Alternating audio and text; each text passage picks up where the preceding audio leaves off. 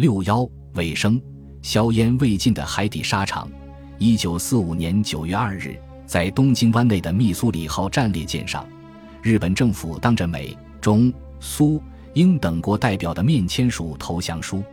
历时六年，第二次世界大战以法西斯轴心国的彻底失败而结束，世界进入战后的相对和平时期。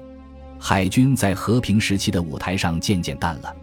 战争结束时，美国海军已成为世界第一大海军。随着时光流逝，它的一些耀武扬威的航空母舰和战列舰都被陆续解体，在匹兹堡的大钢炉中化成钢水，摇身变成了福特公司亮晶晶的小汽车。仅存的几艘战列舰被改造，连几艘潜艇也被好莱坞买下当道具。难道把建筑成离的时代真的来到了吗？稍有常识的人都清楚，战争不会消失的。各国的海军都在进行更新，用新的武器装备、新的军事思想来适应技术上日新月异的新时代的海军有什么特点呢？导弹核潜艇成了海军的栋梁。一九五五年一月十七日，美国海军鹦鹉螺号核动力潜艇在康涅狄格州下水。标志着一个新时代的开始。航空母舰仍然举足轻重，它的舰载机换成了速度高、性能好，甚至能威胁上千海里外地区的喷气机。因此，在区域冲突中，经常可以看到航空母舰特混舰队的姿影。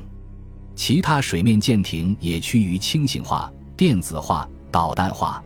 大部分驱逐舰、护卫舰、巡洋舰都搭载直升飞机。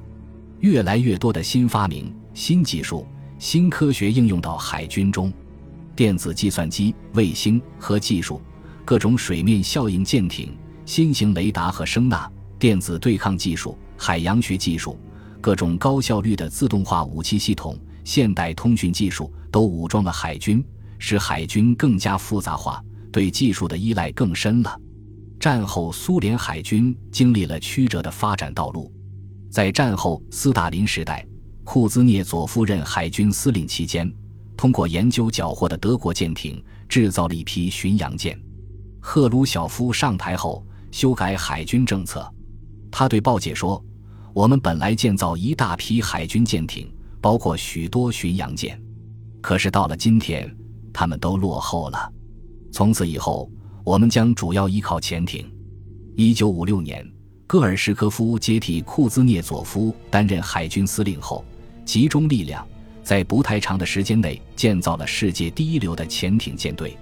戈尔什科夫不单打造各种核动力潜艇，而且使各种类型的苏联潜艇数量都超过美国占世界之首。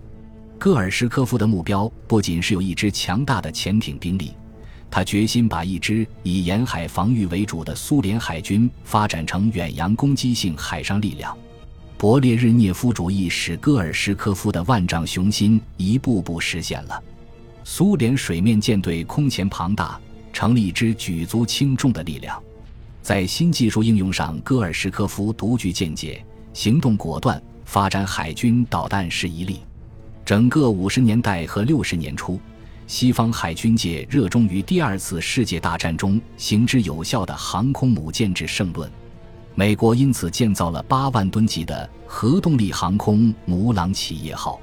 一九八二年四月二日，阿根廷出兵攻占了与英国有争议的百余年的马尔维纳斯群岛。三天后，英国庞大的特混舰队远征南大西洋。四月底，阿根廷海军的第二大战舰。贝尔格拉诺将军号巡洋舰隔舰在英国政府宣布的马岛二百海里封锁区南部边缘游弋，被英国核动力攻击潜艇征服者号跟踪。五月一日，艇长理查德拉斯将跟踪情况报告了英舰队司令伍德沃德海军少将。伍德沃德觉得有机可乘，迅即转报伦敦。五月二日上午。首相撒切尔夫人签署了攻击贝尔格拉诺将军号的命令。下午三时许，征服者号根据英政府的指令，全速向阿舰迈进。就在这近，阿巡洋舰正在马岛封锁区以南三十六海里处掉头，朝阿根廷陆地方向挥驶。五月初的南大西洋仍是寒风凛冽，海水刺骨。五月二日下午四时，夜幕开始降临。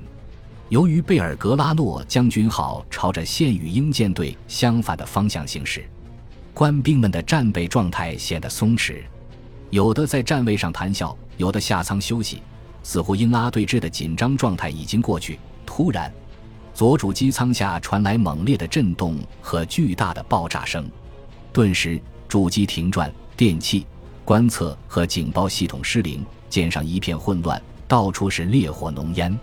原来。这是跟踪两天的英核潜艇“征服者号”在相距三十公里处发射的虎鱼式线导鱼雷所造成的恶果。几分钟后，第二枚虎鱼式鱼雷又击中巡洋舰舰首下方，大股海水涌进舱室，军舰很快倾斜下沉。舰长帮左舰损害管制已无济于事，只得下令弃舰。四十分钟后，贝尔格拉诺将军号下沉到四百米深的海底。舰上一零九十一名官中，三百二十一人丧生，其余经抢救后脱险。自从一九五四年九月核动力潜艇“钢鱼号”问世以来，“征服者号”是第一艘直接参战并取得显赫战果的核潜艇。它依靠水下隐蔽、机动迅速、武器先进等优越条件和成人不备、封锁区外偷袭等手段，一举取得了战斗的全胜。同时也暴露了阿根廷海军思想上麻痹、指挥上失误的问题，在大敌当前，竟然只派隔艘大型军舰执勤，加之舰员警惕性差、戒备松懈，导致了悲剧的发生。潜伏在水下的杀手在战争中对军舰和商船的危害之大，令人侧目。因此，现代海军的一项最重要任务，就是要发展反潜艇战的战斗能力。随着现代科学的发展，除了常规的搜潜设备、雷达和声纳外，其他各种搜潜仪器不断问世，如鉴别目标性质的专家、磁探仪、敏感的温度计、红外线探测仪、锐利的夜猫眼、微光电视，一种灵敏度极高的被动式夜视设备、灵敏的电鼻子、废气探测仪。随着现代科学的发展，攻潜武器除了传统的深水炸弹。水雷、鱼雷以外，还有最复杂也最厉害的萨布洛克反潜艇飞弹。这种飞弹是由攻击潜艇发射的，它会离开水面，引导到空中以超音速飞行，然后它的核弹头堕回水中，在目标本身或附近爆炸。只要敌潜艇在爆炸点四周八公里内，就会被摧毁。另一种飞弹，它是由水面舰艇发射的一种无线电控制小型飞行器。它携带一枚鱼雷，飞到目标上空时放出鱼雷，让鱼雷奔向目标。在神秘的大海里，反潜潜艇和敌潜艇在水下，就像两个人在一间漆黑的房子里进行一场生死搏斗。反潜潜艇尽可能使自己不发出声响，并利用现代化的设备侦听、探测和跟踪敌潜艇，常常随着鱼雷的一声巨响。使敌潜艇葬身海底，在一望无际的海面上，几乎所有的海军舰艇都装备反潜的专用设备和武器。它们是空中反潜和水面反潜主要舰艇。大型水面舰艇还装载反潜直升飞机，更增强反潜作战的能力。在漫长的海岸线上，固定声纳系统日日夜夜地认真分辨来自海洋的噪声，时刻准备将水底杀手歼灭。这是一场现代凶残的鲨鱼之战。本集播放完毕，感谢您的收听，喜欢请订阅加关注，主页有更多精彩内容。